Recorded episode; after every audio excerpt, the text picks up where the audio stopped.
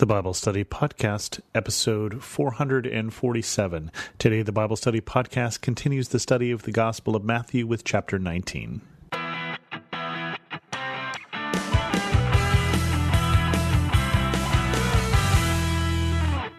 Welcome to the Bible Study Podcast. I'm your host, Chris Christensen. We're going to get into the, one of those touchy subjects today divorce. Matthew 19 goes like this. When Jesus had finished saying these things, he left Galilee and went into the region of Judea to the other side of the Jordan. Large crowds followed him, and he healed them there. Some Pharisees came to him to test him. They asked, Is it lawful for a man to divorce his wife for any and every reason?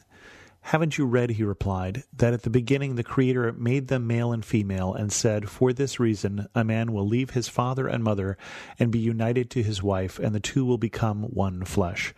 So they are no longer two, but one flesh. Therefore, what God has joined together, let no one separate. Why then did Moses command that a man give his wife a certificate of divorce and send her away? Jesus replied, Moses permitted you to divorce your wives because your hearts were hard. But it was not this way from the beginning. I tell you that anyone who divorces his wife, except for sexual immorality, and marries another woman, commits adultery. The disciples said, If this is the situation between a husband and wife, it is better not to marry. Jesus replied, Not everyone can accept this word, but only those to whom it has been given.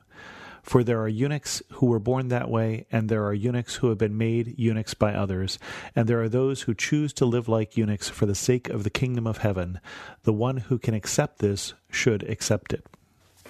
So we should understand right up front that the Pharisees knew when they came to Jesus with this issue that it would be controversial. What they were hoping is that Jesus would get himself in trouble with the people, that he would say something that people wouldn't like. And he did. This is one of those times where he doesn't try and get out of this trap, if you will. They wanted him to say some high standard that as the disciples reacted, if this is the situation, it would be better not to marry. And Jesus does. Jesus obliges them for a change and says there is a standard that marriage is intended to be for life, that God intends marriage to be two becoming one and that what God has joined together, let no one separate. And those words should be familiar because we take these words and we use them at a lot of marriage ceremonies. And they press the point. They say, well, well, what about Moses? Moses allowed there to be divorce. And I, and I think there's two different issues going on here. Moses allowed there to be divorce. It didn't mean Jesus is saying that divorce was good. It didn't mean that divorce was the will of God or the desire or pleasure of God and that anything that isn't, anything that is not what God desires, is sin. So Moses allowed the sin of divorce. And I know that's going to sound controversial to some of you, but when we say sin, we mean to fall short of the mark.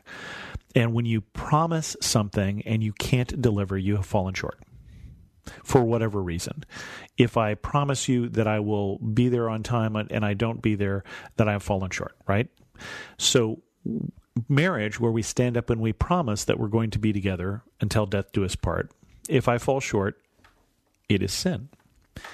And so, Moses allowed within the Mosaic law, or God allowed within the Mosaic law, there to be an opportunity for divorce because their hearts were hard. Well, our hearts are still hard too. I mean, basically, we are sinful people. We are people who are imperfect. We are people who will break things. We will break people. We will break relationships.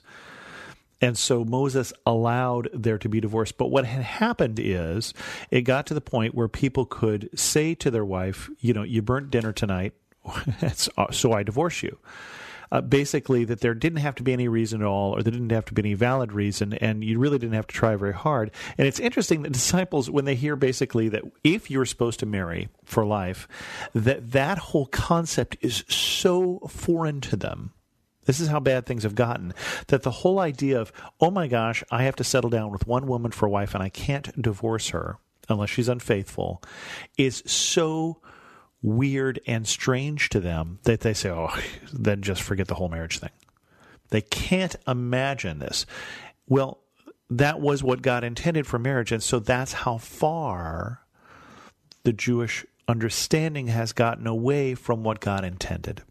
And I hope that nowadays we don't react the same way. Oh my gosh. We may react that that is hard, but hopefully we don't say, oh, if I have to stay together for life, then I won't get married at all. But there is an expectation here that that's what God desires for marriage to be, except for sexual immorality, if, if except for unfaithfulness.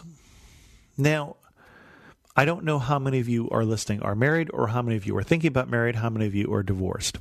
Let's let's deal with the audience in three different ways. If you are married, you know that unless you have just been married a short period of time, that there are days there are days you just are willing to throw in the towel. Now, I have what I think is a good marriage, what I think my friends would say is a good marriage. Of course, they don't see everything that, you know, happens inside. But there have absolutely been days that I was done. There have been days that I was ready to quit.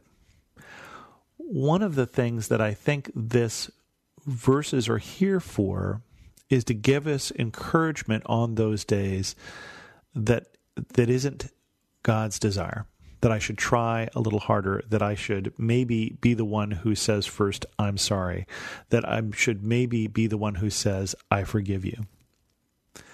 That God desires from us that we make it work. But it, it will be work. There's no question about that. Not every day. Some days are just joyful and carefree, and other days are hard. Um, and sometimes things require forgiveness. There are things that will break the relationship, and that needs to be forgiveness involved. For those of you who are not married, who are thinking about marriage or who are afraid of it because of this, let me say that I don't regret being married, although I said there are days. It's been one of the bedrocks and one of the joys in my life. Again, not every day, but nothing is. And I've been married now coming up on 35 years. So I have some experience in this. So I don't say what the disciples say, oh my gosh, if this is a situation between a husband and wife, it is better not to marry. That is not my opinion.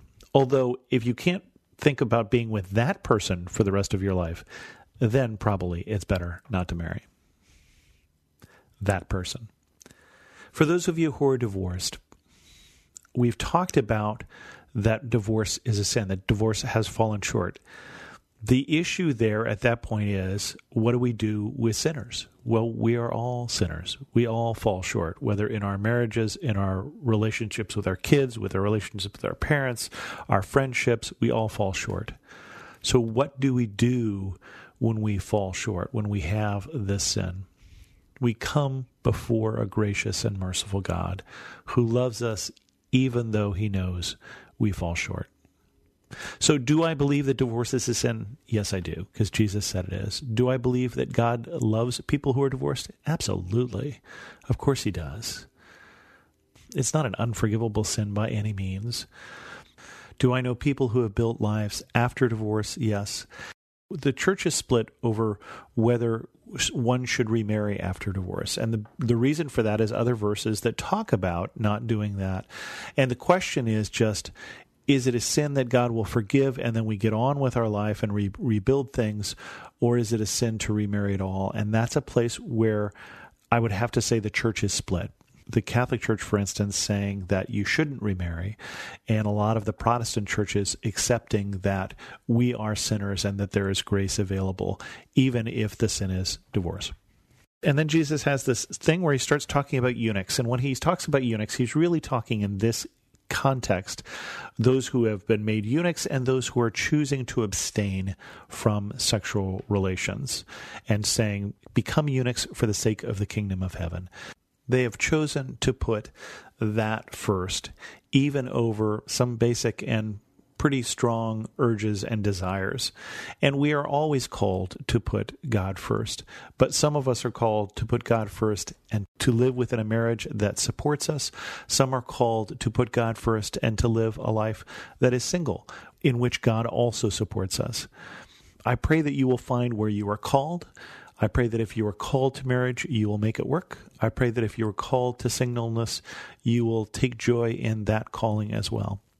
With that, we're going to end this episode of the Bible Study Podcast. If you have any questions, send an email to host at thebiblestudypodcast.com, or better yet, leave a comment on this episode at thebiblestudypodcast.com. You can also follow me on Pinterest, Twitter, or Instagram as Chris2X. And as always, thanks so much for listening.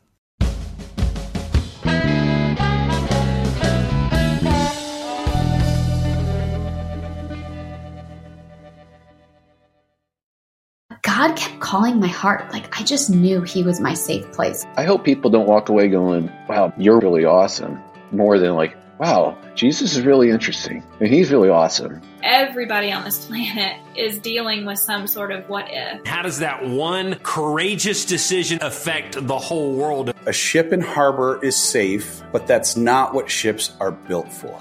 If you were encouraged by what you just heard, please search Trevor Talks on your favorite podcast platform or lifeaudio.com.